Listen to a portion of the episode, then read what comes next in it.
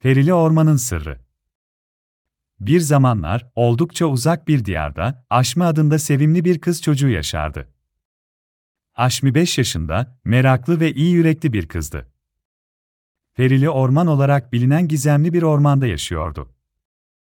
Aşmi'nin en yakın arkadaşı Berra, onunla aynı yaşta ve onun kadar cesur ve arkadaş canlısıydı. Perili orman, güzel, renkli ve egzotik hayvanlarla doluydu.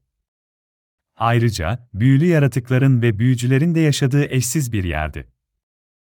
Aşmi ve Berra, büyücü Zeynep'in rehberliğinde, ormanın derinliklerinde saklı olan büyücüler köyünde yaşıyorlardı.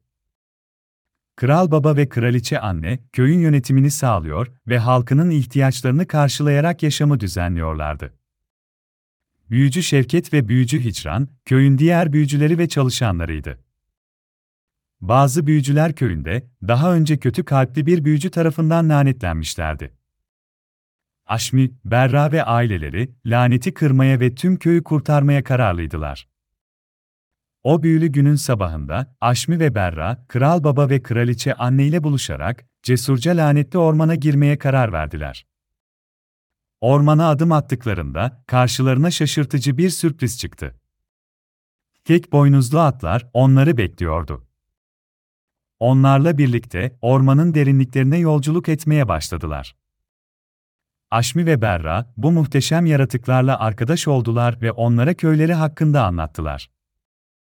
Tek boynuzlu atlar, onlara yardım etmeye karar verdiler. Ormanın kalbine ilerlerken, Aşmi ve Berra'nın önüne engeller çıkmaya başladı. Yaklaştıkça, daha fazla büyülü yaratık ve tehlikeli tuzaklarla karşılaşıyorlardı. Aşmi, Berra, Kral Baba ve Kraliçe Anne, cesaretlerini ve zekalarını kullanarak her zorluğu aştılar. Bir gün ormanın derinliklerinde kötü büyücünün yaşadığı korkunç bir kale buldular. Kalenin etrafında lanetlenmiş büyücülerin hapsedildiği korkunç bir hapishane vardı. Aşmi ve Berra arkadaşlarını kurtarmak için kral baba ve kraliçe anne ile bir plan yaptılar. İlk adım olarak Aşmi ve Berra ormanın içinde saklanan büyülü hayvanların yardımını istediler.